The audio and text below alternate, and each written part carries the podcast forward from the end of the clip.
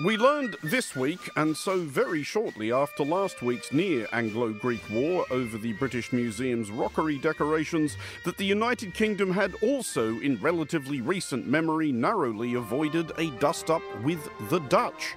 Can we get some sort of mash-up of clogs, windmills, and bicycles?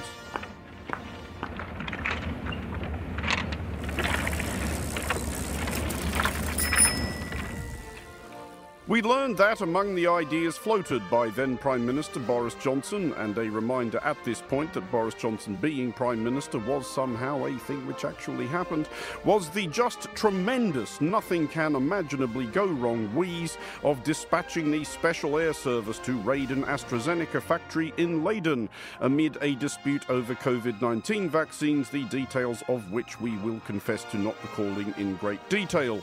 One of the few things we have in common with the then occupant of 10 Downing Street.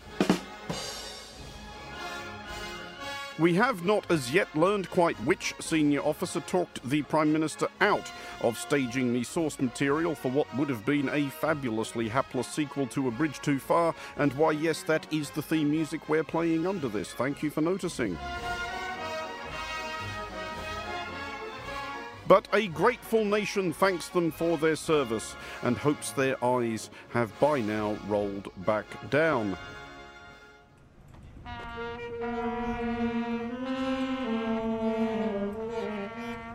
However, we did learn a few other things from the ongoing inquiry into the UK government's response to COVID-19, which has sufficient material to work with that it may well end up outlasting the pandemic.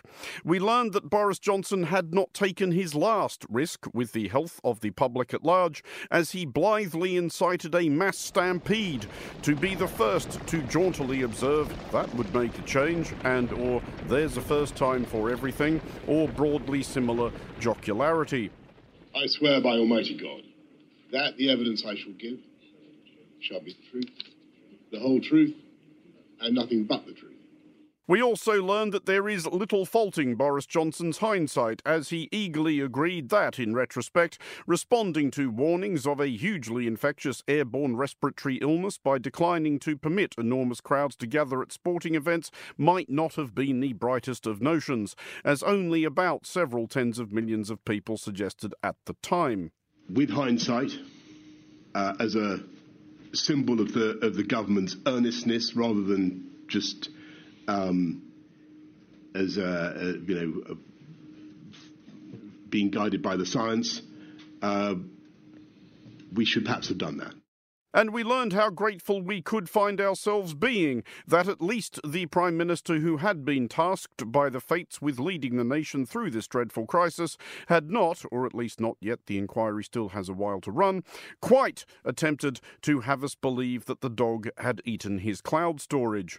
Do you know why your phone was missing those 5,000-odd WhatsApps? I don't know the exact reason, but it looks as though it's something to do with the app going down and then coming up again. There now follows a complete roll call, and in alphabetical order, of everybody in the United Kingdom who has no difficulty believing this.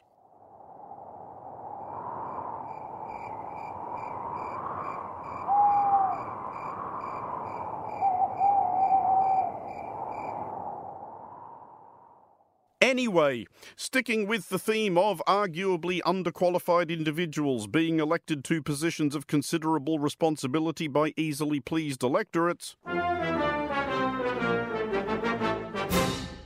we learned, contrary to the famous and probably willfully misconstrued but whatever aphorism of F. Scott Fitzgerald, that there absolutely are second acts in American lives. Specifically, we learned of what appears to be the near-term plan of recently unfrocked US Republican Congressman George Santos, who made an amount of history last week by becoming only the 6th person ever to be bounced out of the US House of Representatives by their fellow lawmakers.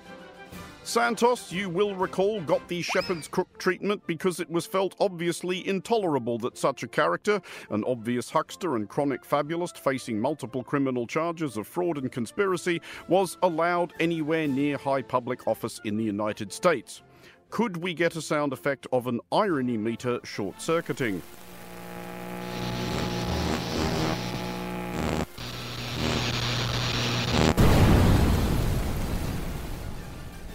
We learned that Santos clearly did not plan to return immediately to any of his previous careers. Navy SEAL, Nobel Prize-winning astrophysicist, Baroque bassoon virtuoso, having forsaken all those and the offer of a contract to play middle linebacker for the Dallas Cowboys. And yes, we are just making fun of his well-documented tendency towards resume embroidering. Pretty sure he can't sue us to do this. Hi, Katie. Thank you for the love. Thank you for the kindness. You know, Botox keeps you young. Fillers keeps you plump. Mwah. We learned that Santos had opened an account on Desperate Celebrity Jukebox Cameo and was charging punters circa $200 a go to record personalized video messages. My favorite TS song is definitely going to be Trouble. I knew you were trouble when you walked in. That's me.